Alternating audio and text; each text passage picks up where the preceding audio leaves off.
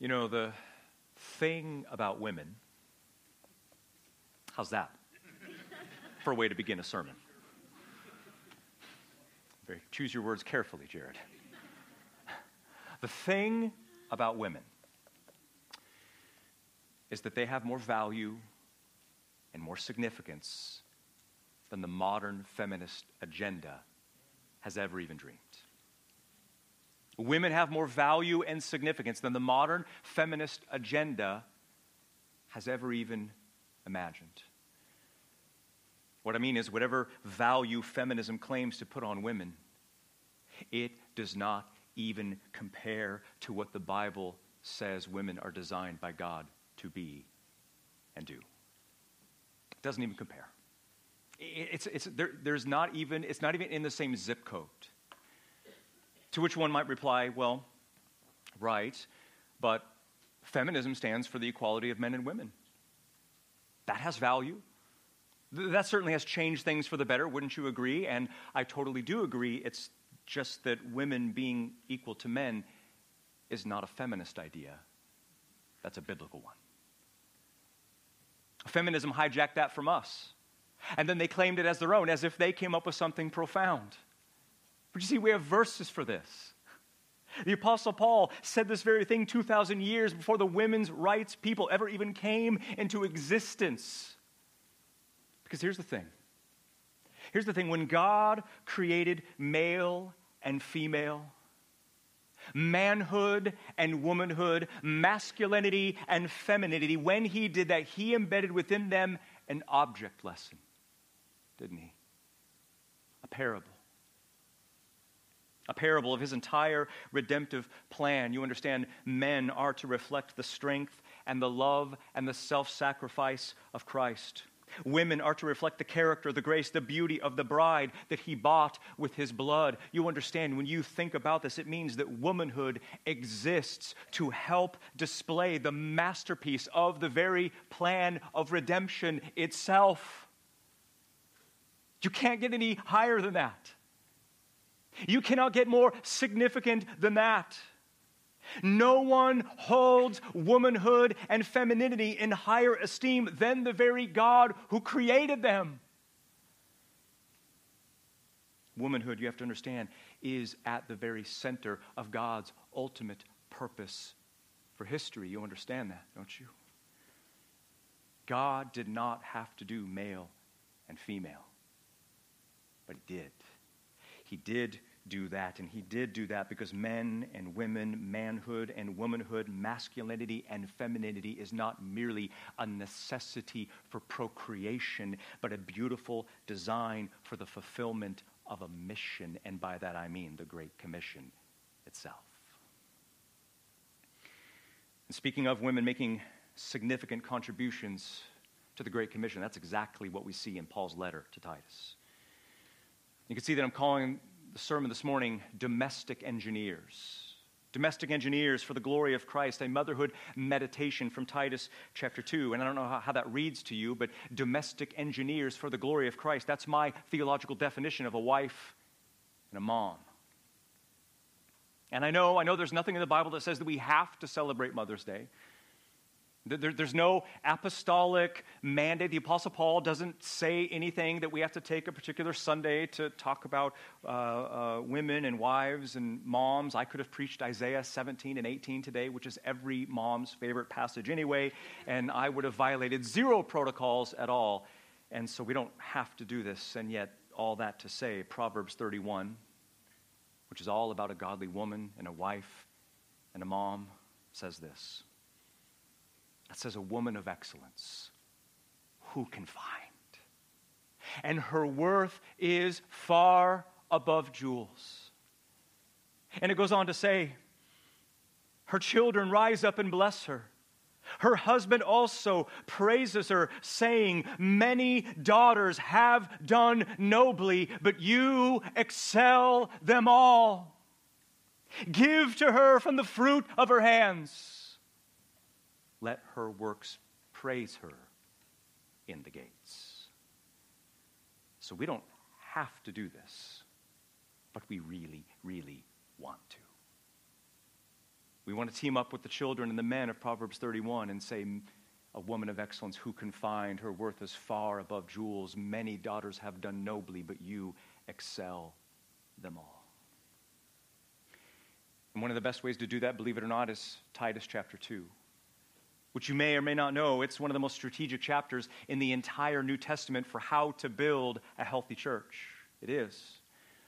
And the reason for that is because contained in Titus two is this personalized game plan for how each particular group of people in the church can live lives of Christ-exalting significance for the Great Commission and the glory of Christ. You see, in this chapter, Paul talks about older men and older women and younger women and younger men. And he gives Titus these really helpful discipleship instructions for how to help each one of these groups maximize their lives for the glory of Christ and the global cause of Christ unfolding in the world. You see, you have to understand the reason why we make such a big deal about manhood and womanhood, about masculinity and femininity. It has nothing to do with conservative politics.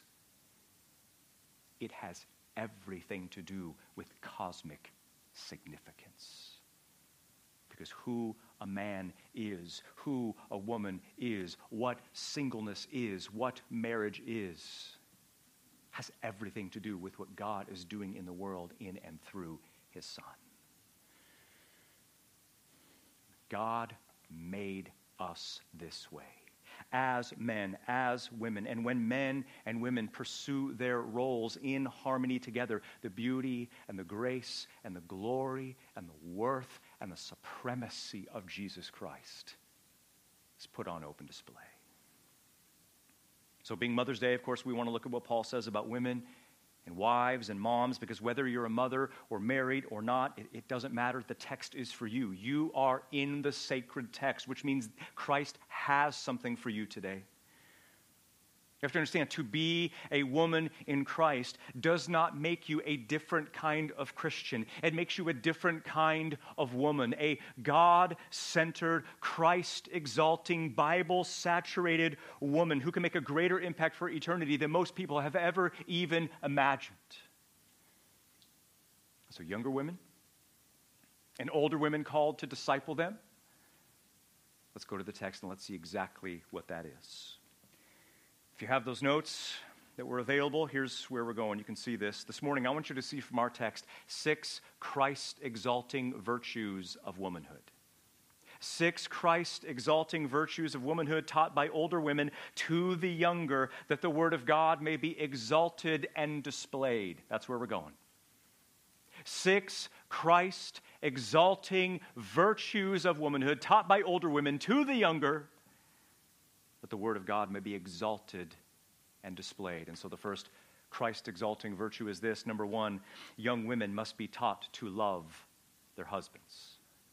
Young women must be taught to love their husbands. Now, when I say that young women must be taught to do that, I'm referring to the fact that Paul wants the older women in the local church to intentionally invest the word of God into the lives of the younger women in the church and of this church in particular. It's called ministry. It's called discipleship. This is how the Great Commission operates. Look what Paul says in verse three to the older women. Older women likewise are to be reverent in behavior, not slanderous or double-tongued, not enslaved to much wine. And here it is, they are to be kaladidaskalos, teachers of what is good. Teachers, he says. Older women are to be teachers, faculty in a local congregation. It's very interesting that Paul's personalized game plan for all older women, however you want to define that, maybe fifty-ish and up, how they can maximize their effectiveness for the Great Commission is to be teachers in the local church. And yet the question becomes, well, who exactly are they supposed to teach? And what exactly are they supposed to teach them? Verses four and five. Older women are to be teachers of what is good. For what purpose? To what end? Verse four, that they may instruct the young women, notice, to love their husbands, to love their children, to be sober-minded, to be pure, to be workers at home, to be kind, to be subject or submissive to their own husbands, that the word of God should not be reviled. Older saints, older women in this church, do you see this? Your mission, should you choose to accept it, and I hope you do, because the health of the church depends upon it in many ways, but your mission is to be teachers and trainers of the young women in this church and help them to be all that God is calling them to be and do in Christ. That's called ministry. That's called discipleship. This, this is how, this is part of how the Great Commission works. This is how a church becomes a healthy church that makes an impact in the world. And yet the question is, what exactly does God call young women to be and do in Christ? And you see that number one on the list is that older women are to teach the younger women, notice, to love their husbands. To love their husbands. Which is interesting, this is on the list, right?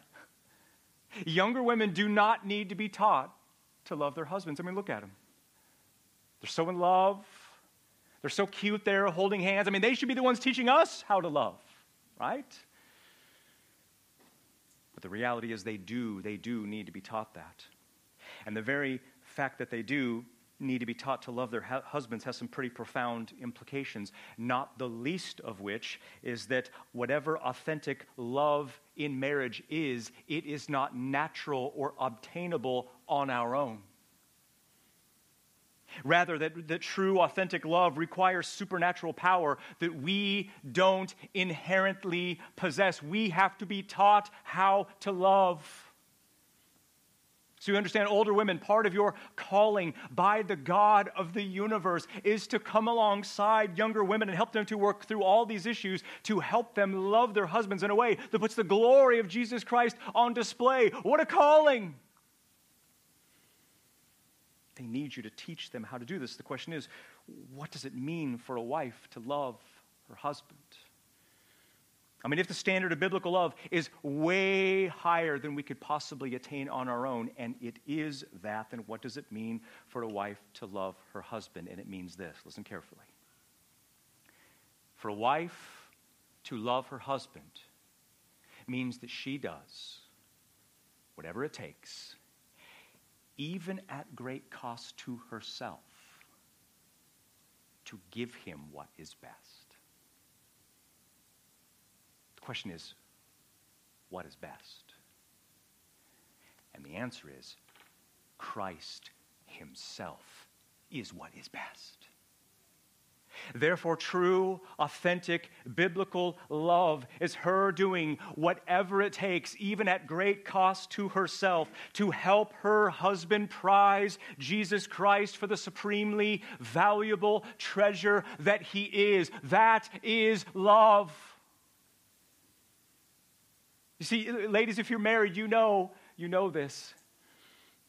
Your husband has all sorts of needs, struggles, and weaknesses, and deficiencies, and inadequacies. And, and you see, every one of those things can only ultimately be filled and fulfilled by Christ. Therefore, your calling as a wife is to mediate and display whatever it is about Christ that your husband needs at any particular moment. In other words, your job is to make tangible for him the glorious, the most glorious and satisfying person in the universe. And if that's true, if that's true that your job is to mediate and display Christ, if that's true that your that love is to make tangible the most glorious and beautiful person and satisfying person in the universe, and it is, sometimes that means encouragement. Sometimes that means physical affection. Sometimes it is service. Sometimes it is sacrifice. Sometimes it is dying to self. Sometimes it is correction. Sometimes it is warning. And yes, sometimes it is even rebuke. And if you did this, this changes everything about a marriage relationship, doesn't it? Because it means that your fundamental aim is not ultimately his happiness, but his happiness in Christ. It means that your aim is not merely to get him to love and serve you more, which would be awesome, but to love and serve Christ more. And yet, in so loving and serving Christ more, he will love and serve you more. That's the supernatural logic of love that changes everything. And it kind of reminds me of the movie My Big Fat Greek Wedding.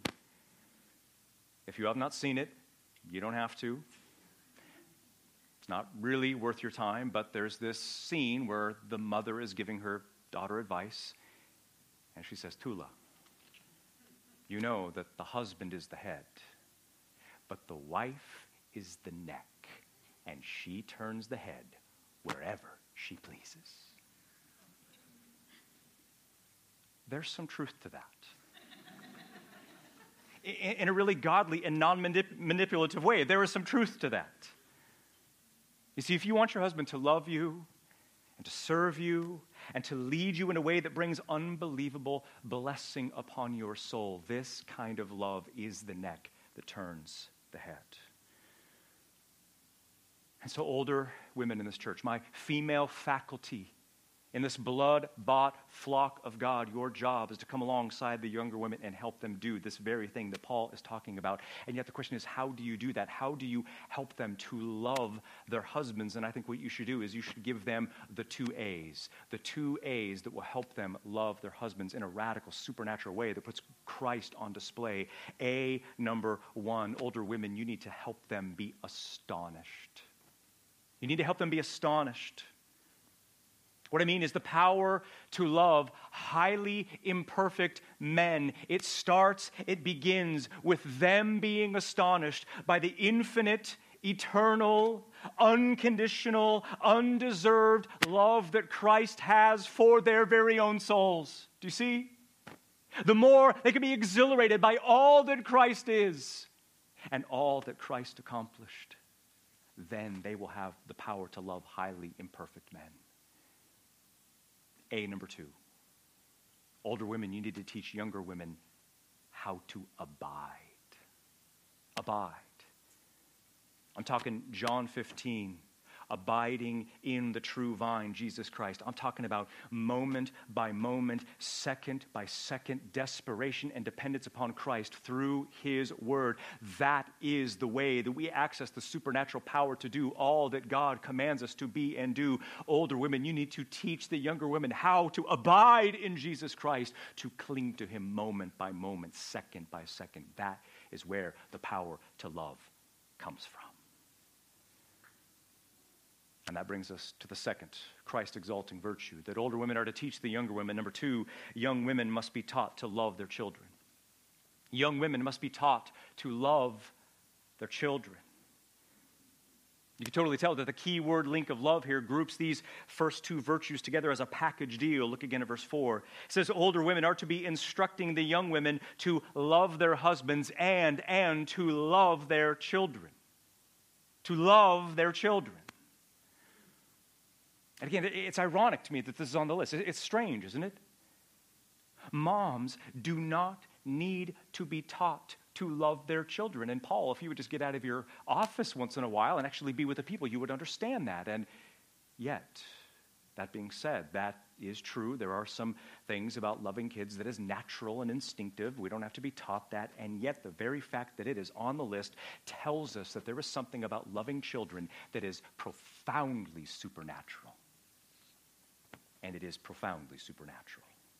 Because at the end of the day, to be a mom ultimately means that you are making disciples for the Great Commission, right? And yet, it's making disciples that you live with every single day. And yet what that requires is radical dependence upon Christ for resources, get this, that you don't inherently possess. So older women, there is a ministry for you here. And the ministry is the, the ministry of coming alongside tired mamas in the trenches of motherhood and teaching them to love their children, because whatever that means, it was not automatically downloaded into them before they left the hospital. They have to be taught how to do that. And what it means, and what it means to love their children is exactly what it means to love their husbands. moms have as their mission to do whatever it takes, even at great cost to themselves, to give their children what is best. And what is best for their children is Christ himself. Therefore, true, authentic, biblical love is to help their kids prize Christ for the supremely valuable treasure that he is. It is to make tangible for them the most beautiful and glorious and satisfying person in the universe, to mediate and display whatever it is about Christ that their kids need at any particular moment. That is love.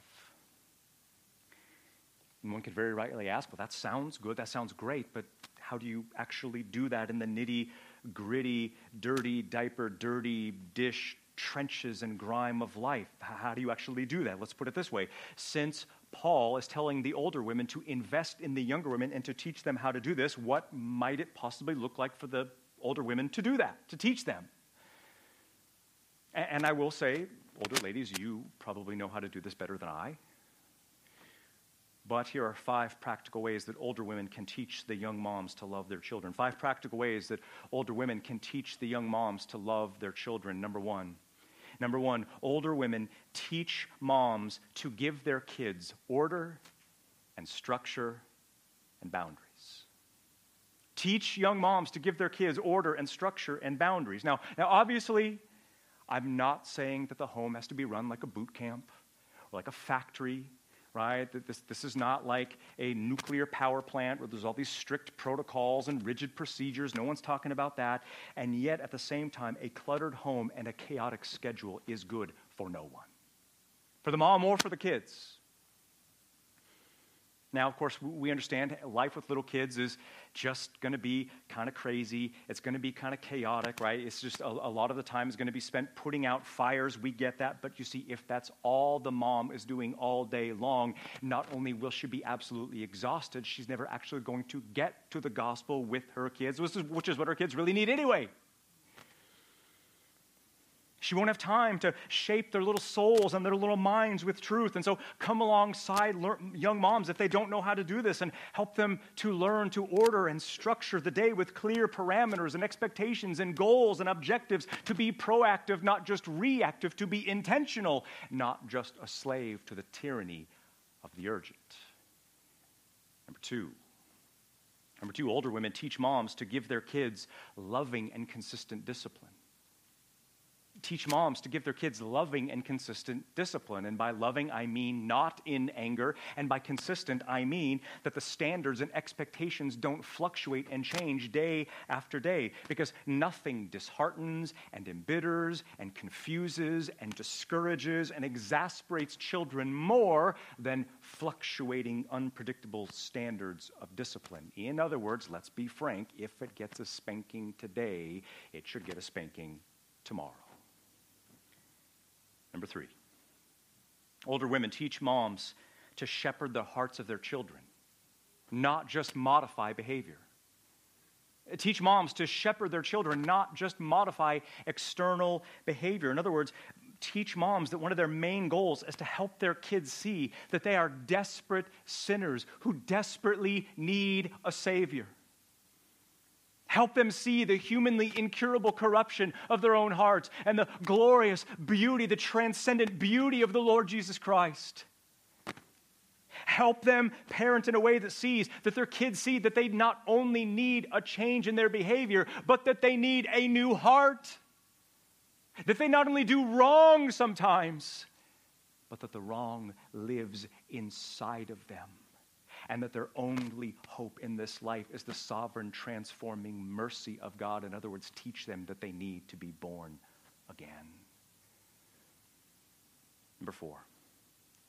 Number four, older women teach moms to give their kids the gift of letting dad lead when he's home.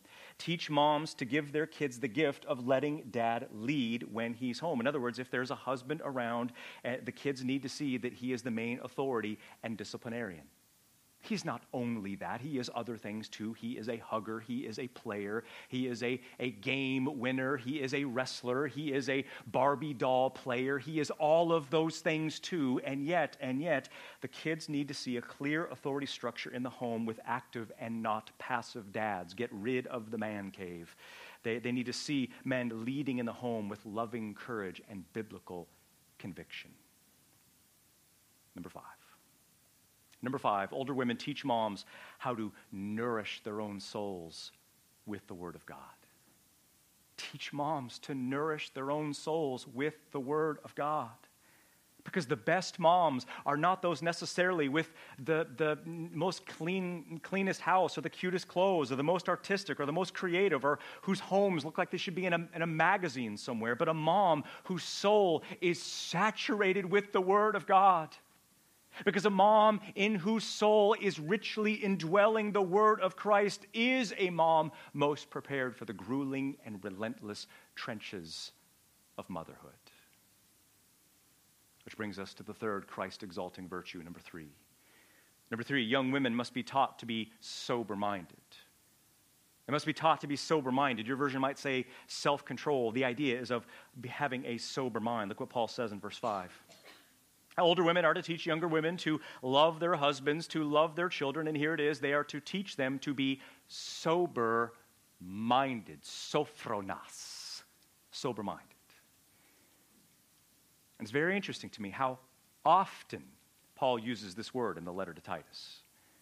Elders, chapter one, verse eight, are to be sober-minded. Older men, chapter two, verse two, are to be sober-minded. Young women, chapter two, verse five, are to be sober-minded. Young men, chapter two, verse six, are to be sober-minded. Chapter two, verse twelve says that all of us are to live soberly as we wait day after day for the King to arrive and make all things right. So the point is, whatever it means to be sober-minded, it is central to what it even looks like to be a Christian. And yet, what does it mean? What does it mean to be sober-minded? Well, you can hear the opposite of is to be drunk-minded.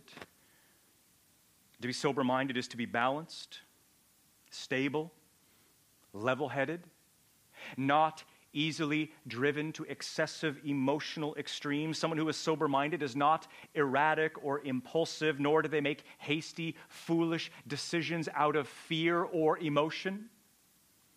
Bottom line is sober-minded woman, or anyone else for that matter, get this, is someone who has a white-knuckled grip control over their own thought lives. That's the issue. This is someone who interprets life not based on how they feel in the midst of their circumstances, but through the God who is sovereign over their circumstances. That's the issue. The bottom line issue for Paul here is your thought life and the first thing that comes into your mind when you are blindsided by the unexpected or overwhelming or the inconvenient. Luke, do you want to get the lapel ready for me? This thing's starting to pop. Here's what Paul's advocating. He is advocating that older women teach the younger women to be theological seamstresses with their thought lives. I don't know the first thing about being a seamstress, but so I'm told.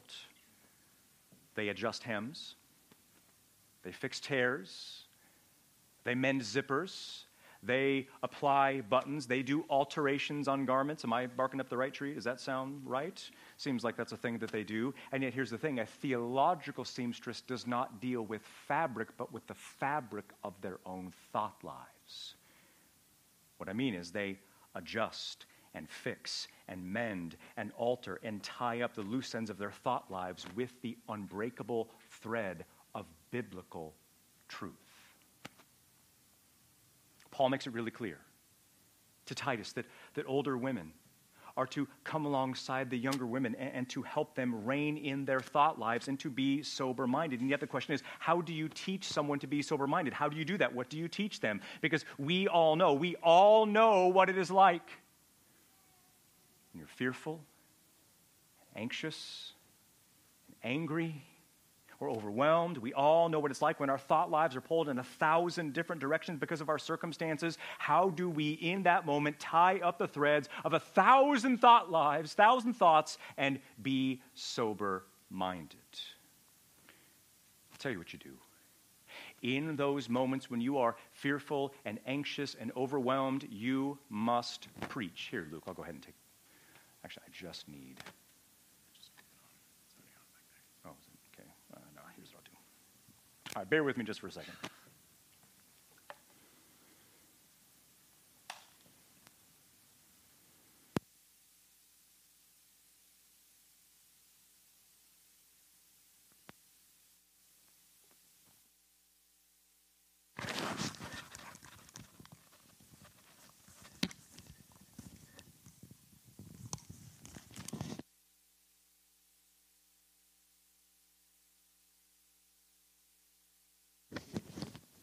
Go. Okay, so where are we at here? Okay, here's what you need to do. In those moments when you are fearful or anxious or overwhelmed or caught off guard, what you need to do in those moments is you must preach to yourselves with authority. You got to preach. You got to preach to yourselves. In fact, what you need to do in those moments is you need to ask yourselves uh, a series of rhetorical questions that only have yes for the answer. I've given you these before. I'm going to give them to you again. Here's the, are the kinds of questions that you must absolutely ask yourselves in moments of panic and fear and anxiety and anger. Questions like, does Jesus Christ have all authority over heaven and earth? Yes. Is Jesus Christ far above all rule and authority and power and dominion and every name that is named, not only in this age, but also in the one to come? Yes. Does Jesus Christ uphold all things by the word of his power? Yes. Is every single moment of my life, including this one, under the absolute, undisputed dominion of Jesus Christ? Absolutely it is. And is this moment, of which the outcome seems so uncertain, is even this a gift from his sovereign hand to trust him for the impossible? And will it not in the end work out for his highest glory and for my deepest joy? You know the answer. That is exactly what's going to happen. Those are the kinds of questions we absolutely must ask ourselves in those moments. And you see, we need to stop interpreting our, our, our lives through our circumstances and start interpreting our lives through the God who is sovereign over our circumstances. You understand, to be sober-minded is not some Zen, Buddhist, poker-faced indifference to the curveballs of life, but rather what it is is the absolute conviction that Jesus Christ is an absolute control. And when that's a conviction, you will be sober-minded. The fourth Christ-exalting virtue is this, number four. Young women must be taught to be pure. Young women must be taught to be pure. And by that, Paul means, of course, sexual purity and holiness. Look at verse five. He says older women are to teach young women lots of things, lots and lots of things, not the least of which is to love their husbands, to love their children, to be sober-minded, and, get this, they are to teach them to be pure. Again, this is surprising and it is on the list. Really, really surprising, because isn't sexual purity and lust, this, this is a guy's issue, right? Shouldn't we be talking about modesty here? Isn't that the, the thing we should be talking about? And yet the Apostle Paul is not so naive to think that this is a guy's only issue. That this is an issue of the soul that trans, transcends gender, that the lion of lust devours its prey from among women and from among men, even pornography, which we've always just associated with the struggle for guys, even it apparently has a higher percentage of female viewers also. And here's the thing about lust, is that we know that it's wrong, we know that it's icky, and yet the question is, do we know biblically what's really wrong with this? What is the deepest foundational issue of why lust is such a big deal? And the answer is this. the deepest reason the Bible gives for why lust is so serious and deadly is because lust is foundationally an idolatry issue. Lust is inherently idolatrous, meaning it's taking something that's not God, and it's loving it and worshiping it and trying to be satisfied in it as if it were God. And yet lust is idolatrous in the worst sense possible because lust is also inherently enslaving. It is a monster with an insatiable appetite. The more you feed it, the hungrier it becomes. And it will bleed you, and it will feed off of you, and it will drain you until it consumes you, and then it will leave you for dead. That's the issue. So older women are called by the living God to come alongside younger women and to teach them how to put lust to death with holy violence. Isn't that interesting? And yet before I explain how that might happen, I think I need to just ask. Young women, older women called to disciple them and everybody else, how are you doing on this? How are you doing with, with, with lust and, and, and holiness? Because you know that God wants a holy people, doesn't he? Two or three times he says, you must be holy as I am holy. Romans twelve one says that we are to present our lives, our bodies, a living and holy sacrifice. Ephesians one four says that, that God chose us, that we would be holy and blameless before him. Hebrews twelve fourteen says, pursue holiness and the sanctification without which no one will see the Lord. Matthew five eight, blessed, happy are the pure in heart because they will see God. So the question is, how does one be holy? How does one put lust to death with holy violence, with extreme prejudice? What do they give them? What do they teach them? And what older women must teach the younger women to put lust to death is this. Listen carefully. That Christ breaks the power of canceled sin. He sets the prisoner free. His blood can make the foulest clean. His blood availed for me. That's what you teach them. In other words, older women are to teach the younger women that the deepest secret in the universe for overcoming all temptation and sin lies not ultimately in the power of the will or moral resolve, but in the sin-bearing death of Jesus Christ in their place. Don't you see? The cross of Christ didn't merely make sin forgivable. It made victory over sin inevitable. All holiness is, is conquering with the power of Christ the sin that has already been canceled by the death of Christ. Do you see? This is exactly what Paul is talking about in Romans six. And he says, knowing this, that our old self was crucified together with him. Old self crucified. That our body of sin might be done away with. That we would no longer be slaves to sin, he says. For the one who has died has been freed from sin. Therefore, let not sin reign in your mortal body that you obey its lusts. For you are not under, for you, for sin shall not be master over you, for you are not under law, but you are under grace. Do you see what grace is? It is not just that which puts an arm around you and says, it is okay, Christ died for that. It is that too, but grace is the power of God to do what God commands. And you understand where that sin conquering power comes from, don't you? It comes through the sacred text of Holy Scripture. That's where. You understand, we, we read the Bible. Reading God's Word is not only for our personal devotional delight. It is the sword of the Spirit that hacks to death sin and temptation. Older women, teach the younger women how to be assassins, how to be ninjas with the Word of God. And put lust and impurity to death. Which brings us to the fifth Christ-exalting virtue of womanhood. Number five, young women must be taught to be workers at home.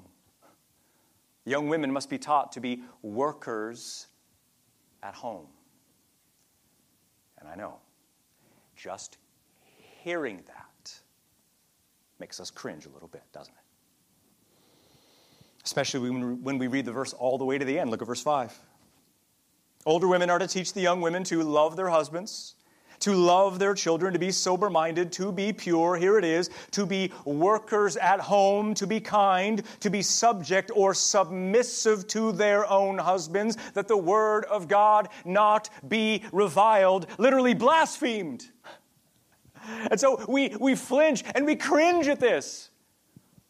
Why? Because, because we know what, what non-Christians, and sadly, very sadly, even some professing Christians would say, should they hear this. And yet I assure you, the problem is not that the text says that moms should be workers at home and submit to their husbands. The problem is in people's mistaken ideas of what those things mean.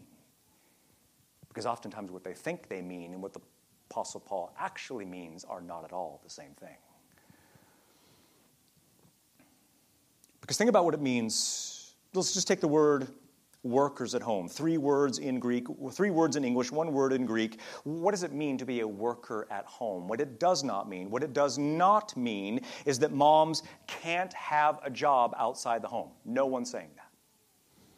She has total freedom in unity with her husband's leadership to pursue additional money-making endeavors and opportunities outside the home. That's totally, totally legitimate. But you would agree, of course, would you not, that that, that is legitimate only to the degree that she does not neglect the home as her primary focus and passion and ministry to which she is to give the best of herself to her husband and to her kids. You would agree with that, right? Because you remember what a stay-at-home mom actually is, don't you? Dare I say that it could be and probably is among the most significant callings on the face of the planet? Because a worker at home, it is not a waitress, a maid, a cook, or a chauffeur. No, get this, a stay-at-home mom is a domestic engineer for the glory of Christ. What does that mean? It, it means that a stay-at-home mom pours her soul into making the home a strategic launch pad for the Great Commission. That is exactly what Paul's got in mind. That's my word for a worker at home, a domestic engineer for the Great Commission. Do you know why I call it that? Because it is so massive and gargantuan for the global cause of Christ unfolding in the world. I mean, think about it, a, a mom at home, a mom at home with her kids, think about this, is a missionary and a theologian. And yet a, a missionary and theologian of the best kind, because they actually live with the people that they're called to reach and teach and preach and evangelize with the gospel of Jesus Christ. They get to feed them and clothe them and hug them and tuck them in at night and read books to them and put Band-Aids on them and minister the gospel of Jesus Christ all on the same day. And you understand, so many of our heroes in the faith that we adore had moms who were exactly like this and credit their moms as the one who was the primary influence in their lives. John Newton, slave owner turned pastor, wrote Amazing Grace. Maybe you've heard of it. Hudson Taylor, missionary to China, one of the greatest missionaries in, in history. J. Gresham Machen, zealous defender of the faith at Princeton Seminary. Jonathan Edwards, only the greatest theologian America has ever produced. Jim Elliott, missionary and martyr to the Alka Indians. Every single one of these men made particular mention of their moms on numerous occasions and the profound impact that they had in their lives. And there are hundreds of thousands, probably millions of unknown people throughout history whose moms made one of the biggest dents and impacts in their lives with the glory of Christ. Don't, don't you see? Being a worker at home is not designed to be a, a prison to constrain you, but rather is that which liberates you to advance the Great Commission in ways that you've never even imagined. Now again, please hear what I'm saying. Am I saying, am I saying at all that it is wrong to work full-time, that a mom is, that it's wrong for a mom to work full-time outside the home and putting your kids in daycare or the, at a sitter is, in, is inherently sinful, especially single moms? Is anyone saying that here? No one at all is saying that. Everyone's situation is different. No one here is here to critique you. I mean, you might well, very well be in a situation that is beyond your control and forces you to work full-time outside the home. I totally get that. The church is not here to critique that. The church is here to come alongside you and assist you in the greatest mission and ministry in your lives, namely to make disciples of your children. But at the same time, I am saying, I am saying that if you have little ones, that that full-time situation outside the home, it's probably not ideal. It's probably not ideal. I am saying, as your shepherd, on the basis of this very text, that would you please consider this a temporary season? And would you please be open to praying about exploring other options to free you to be what Paul is, is describing here? That, that's all I'm saying. And now, older women, I will say that I, I am I am happy to have this conversation with the young women and help them with this, and I'm, I'm I'm happy to do that. But my question is, would you be open to having this conversation with young moms? I'm not picking out anyone in particular. I have no one in mind here. I'm just saying, as situations come up, would you be willing to be the ones to have these conversations? I am not talking at all about hard and fast laws and rules and protocols and regulations and harsh, self-righteous things. I'm not talking about any of that at all. I'm just saying, would you be willing to come alongside them and shepherd them and shape them with God's word? That's it. Because according to this text, this is what the living God is calling you to do. To train women to be God-centered, Christ-exalting, Bible-saturated domestic, domestic engineers for the glory of Christ and the global cause unfolding in the world. Which brings us finally to the sixth virtue of womanhood. The sixth virtue of womanhood. Number six, young women must be taught to be glad-heartedly benevolent. Young women must be taught to be glad-heartedly benevolent, or which is a real mouthful, but that's exactly what Paul means when he says that young women are to be taught to be kind. Look again at verse five. Paul says, older women are to teach younger women lots of things, not the least of which is to love their husbands, to love their children, to be sober-minded, to be pure, to be workers at home, and they are to teach them to be kind. To be kind, or as I'm about to argue, glad-heartedly benevolent. Because here's the thing about that Greek word kind, is that there's not one single English word that does that word justice. There's not, there's not one that perfectly captures that. But what you can do is you could take a couple of English words and squish them together, put a couple of hyphens in the middle, and what you wind up with is this. You get someone who is benevolently or generously, joyfully, who does what is beneficial and useful to others. That's what Paul's talking about. And it makes total sense, does it not, that he talks about glad-hearted benevolence and sacrifice after talking about being a worker at home, right? It makes perfect sense that he would do that because if you think about it, frankly, the grind of motherhood can be absolutely thankless and grueling, can it not? Moms day after day after day doing what they're supposed to do as moms can begin to feel disconnected. They can begin to feel lonely, burnt out, unsupported, cut off, fatigued, weary, rarely do they ever get a break, and after a while their daily tasks in the home can begin to feel arbitrary, tedious, mundane, even meaningless. They begin to, they, they can begin to grow, grow resentful and, and become discouraged and even depressed. And so therefore, older women must be conscious. They must remember those days in the past when it was like this. And they must be conscious and aware. And they must come alongside the, the younger women to help them fulfill their calling, not through fists that are clenched or teeth that are grit, but to help them, to help them be workers at home with joyful delight and glad-hearted benevolence. And so let me just pause. Let me just ask the moms out there, how's it going? How is it right now in the trenches of motherhood? I know it's hard. Do you feel discouraged? Do you feel burnt out? Do you feel overwhelmed? And really the question is, older women who are called to disciple them, my question is, what things can you give them that could create and sustain their joy? What things could older women give the younger women in those situations that could create and sustain their joy? What kinds of things can you give them to hold on to to create and sustain that joy? And I want to end with five fresh air reminders. Five fresh air reminders that will create and sustain their joy as workers in the home. Fresh air reminder number one. Number one, older women, remind young moms that their identity is ultimately in Christ, not in what their idea of what the ideal wife and mom is. Let me say that again. Help them remember that their ultimate identity is in Christ and everything that he accomplished, not in what their idea of what an ideal wife and mother is. Because there's so much pressure, isn't there?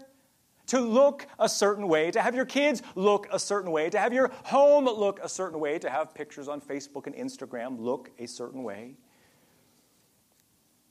And younger moms, they need you to remind them that the most important thing about them is Christ and everything he accomplished.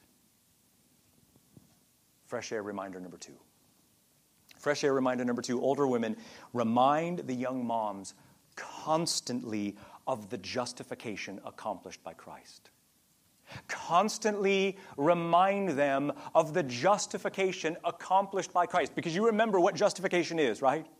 Justification is the imputation of the righteousness of Christ. What does that mean? It means that the perfect, spotless righteousness of Christ was transferred to our bankrupt spiritual bank account so that the Father, when he looks at us, sees the perfect, spotless righteousness of his Son. And what that does is give us hope in the face of our failures and gives us humility in the face of our achievements, because the only, and I repeat, the only basis by which we are accepted by God is the perfect righteousness of his Son in our place. Fresh air reminder number three. Number three, older women, remind the younger women that every mundane task of motherhood is a Great Commission task. Remind them that every mundane task of motherhood is a Great Commission task. In other words, there is not one thing, not one thing that a mom does as a mom that is insignificant or irrelevant to the global cause of Christ. It's all connected. Think about it. Wars are fought one battle at a time. Battles are fought one bullet at a time. And in the same way, the Great Commission is advanced by moms, one hug at a time, one story read at a time, one diaper changed at a time, one dish washed at a time, one Band-Aid applied at a time, one gospel conversation at a time. Nothing is irrelevant. All of it has value. And you need to remind them, older women, that Christ will not only reward them for their labors, but that he himself will be their reward. Fresh air reminder number four. Number four. Older women, remind the young moms that you disciple that the greatest, in fact, the only defense against feelings of discouragement and burnout is to remember that apart from Christ, we can do nothing. That's it. That is the only defense against discouragement and feelings of burnout. You understand, to succeed in the Christian life and to live radical, cutting-edge lives for Jesus Christ, we must master the virtue of desperation. To come to grips with our absolute spiritual bankruptcy.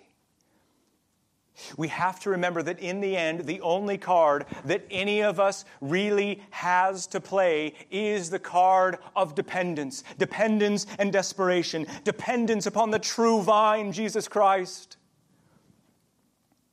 The secret to singleness, the secret to marriage, the secret to motherhood, the secret to the entirety of the Christian life is to despair in our worthless resources to live the Christian life and to cast ourselves upon Christ for His endless ones. My point is, older women teach the younger women to abide in the true vine, Jesus Christ. Fresh air reminder number five, and then we're done. Number five, older women remind the younger women that submission to their husbands, when it's done right, by both sides, man and woman, is not at all a prison to constrain them, but it is that which frees them to be what God created them to be. I know that's loaded, and it's weighted to drop on you at twelve o'clock. This deserves its own sermon, I understand that, but you have to understand that for a wife to submit to her husband has nothing, has nothing to do with a difference in value. It's a difference in role. It's a distinction in role and responsibility. You understand, submission is not the brainless, cowering, okay, whatever you say kind of thing. No, submission is intelligent, happy support of a husband's leadership that helps him love and lead in a way that portrays the beautiful parable of Christ and the church. No one's saying it's easy, but when it's done right, it is exhilarating. And by doing it right, I mean that the husband has to lead with love. No one's saying this is simple. But when it's done right, with a husband's love as they ought, it is satisfying. So as I close, let me say this. Older women and younger women, you got to remember, God did not have to do this male and female. He didn't. But He did do that. And the reason He did is because man and woman, manhood and womanhood, masculinity and femininity, male and female, with all their differences and profound similarities, are precious gifts to the world to put His multifaceted glory on display. And all we wanted to do this morning was to rise up with the children and the husband of Proverbs thirty-one and say to the women, to the wives, and to the moms, many daughters have done nobly, but you excel them all. Let's pray.